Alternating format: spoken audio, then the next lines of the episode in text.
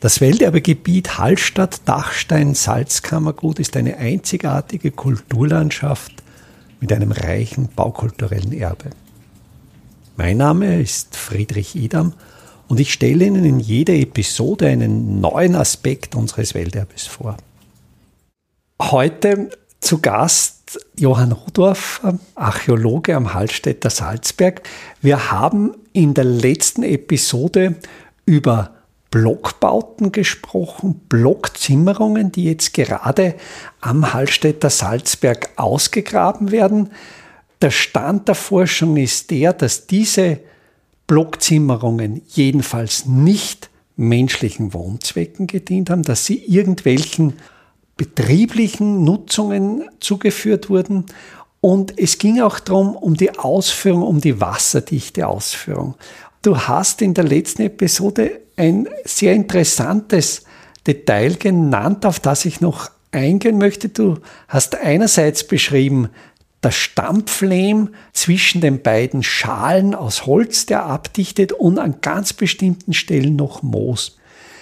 Auch ich habe mich vor allen Dingen in meinen bauphysikalischen Forschungen mit Moosen als Dichtmaterial beschäftigt und bin hier im Salzkammergut auf eine ganz bestimmte Moosart gestoßen, nämlich sogenanntes Dorfmoos, das zur Familie des Phagmen gehört.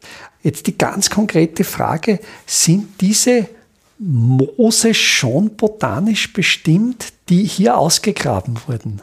Leider nicht. Also das wird ein großes Thema werden, weil wir haben ja nicht nur an botanischen Resten diese Moose, diese Überreste von diesem Obdichtmoos, sondern wir haben in der Konstruktion selber, man muss sich das so vorstellen, dass das in den anstehenden Lehm eingebaut worden ist und dann über mehrere Jahre offen war und dann sie immer wieder durch verschiedenste Ereignisse wieder verfüllt hat. Teilweise mit dem Lehm, der einfach dann durch, durch, durch Hangrutschungen obergerutscht ist oder auch durch, sage ich mal, ganz normale natürliche Erosion, wenn der Regen kommt, hat es immer wieder mal was eingeschwappt. Das heißt, wir also haben, es war nach oben offen. Es war mal eine Zeit lang offen. Ob ursprünglich einmal doch drauf war oder nicht, das, das kann man jetzt noch nicht sagen. Es, wir haben Hinweise für Überdachung, aber die dürfte jetzt nicht so massiv gewesen sein, dass man da jetzt wirklich noch äh, eindeutige Baukonstruktionen davon findet.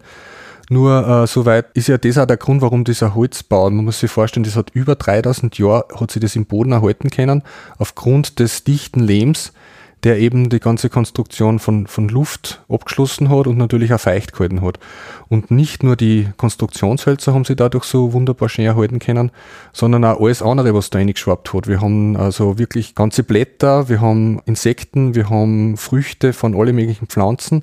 Das heißt, der botanische, zoologische, entomologische Teil der Bestimmung von den, von Tieren und Pflanzen wird ein ganz, ganz großes Thema für die Aufarbeitung von dem, von dem Projekt werden. Also bitte so Sobald ja. du eine Bestimmung der Mose hast, wird mich das natürlich brennend interessieren, ob das wirklich auch Sphagmen sind, weil das wäre natürlich eine wunderschöne Tradition, Absolut. dass diese, diese Torfmoosarten, und die wurden im Salzkammergut verwendet zum Abdichten der Fugen in den Blättern, zum Abdichten von Brunnentrögen, aber eben auch zum Abdichten der Fugen von Blockzimmerungen. Also einerseits Abdichtung gegen Feuchtigkeit, andererseits Abdichtung gegen Zugluft und dieses Torfmoos hat eben diese fantastische Eigenschaft, dass es bis zum 14-fachen des Eigengewichts an Wasser aufnehmen kann und in der Zellstruktur bindet und dann in der Fuge entsprechend quillt. Also ein, ein fantastischer Werkstoff